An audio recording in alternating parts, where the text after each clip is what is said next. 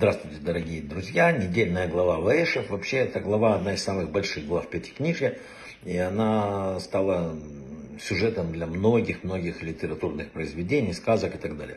Вообще в Торе есть все. Есть, конечно, и сюжеты сказок. Если внимательно читать Тору, в ней можно найти, например, как Яков посылает гонцов к Исаву, явно перекликается с сюжетом кота в сапогах. Помните, это идет там одно стадо, второе стадо, все маркиз Карабас. Э, про Иосифа, которого мы изучаем в недельной главе, есть э, буквально в этой недельной главе три сюжета есть. К примеру, наверное, есть больше. Э, история с гадким утенком, когда один брат, отличающийся резко от других, вдруг становится лебедем. Затем взятие Иосифом в заложники Шимона напоминает историю из аленького цветочка, в котором, как помните, отец вынужден послать вместо себя дочь в качестве платы за сорванный цветочек. И то, что как Яков отправлял Иосифа проведав братья, напоминает сюжет Красной Шапочки, которая тоже была. В, в, у Иосифа была выделяющаяся одежда. Есть еще Балак, изготавливающий птиц, которые с крыши указывают направление врага, сказка о золотом петушке и так далее. То есть все. Сегодня мы поговорим о снах, потому что сны Иосифа имеют огромное значение к этой и к следующей главе. В Талмуде говорится, что присутствует два вида снов. Первый сон это когда через положительную духовную силу, через ангела посылается. Эти сны открывают человеку будущее, готовя его к каким-то там э, плюс или минусовых каких-то вещах. А другие сны приходят через отрицательную, э, то, что называется, через беса. Это абсолютно так написано.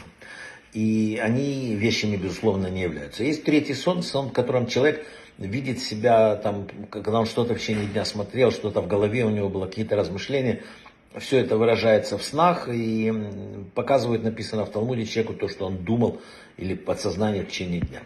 Но даже истинные сны полностью не сбываются, и вообще истинный сон должен быть очень ярким, очень понятным.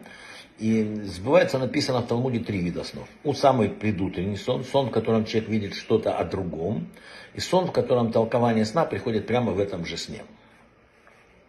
Есть четыре сна, после которых надо поститься, которые считаются негативными. Это когда человек видит горящий свиток Торы во сне. Второе, это когда человек видит себя в Йом-Кипур во время молитвы Неила.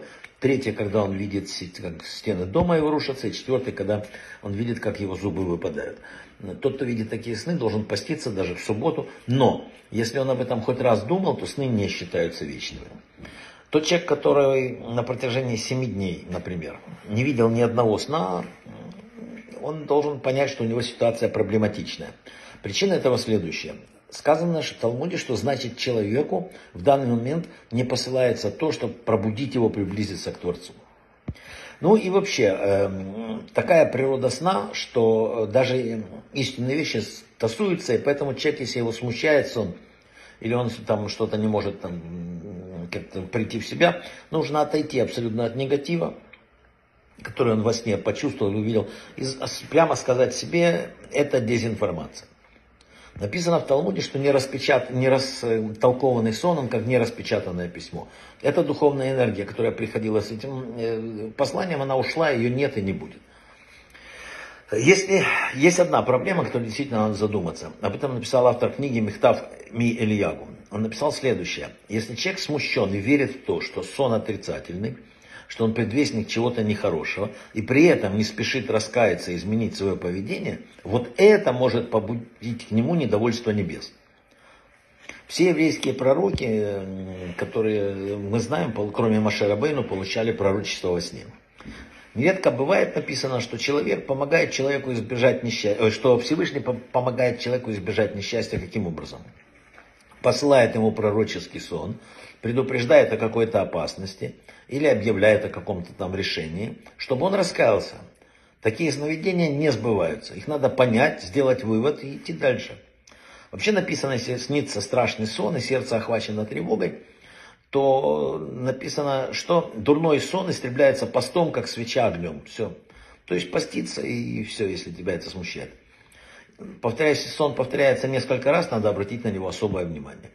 Теперь главный секрет э, вот, разгадывания снов я вам расскажу. Написано, что сны сбываются так, как их толкуют.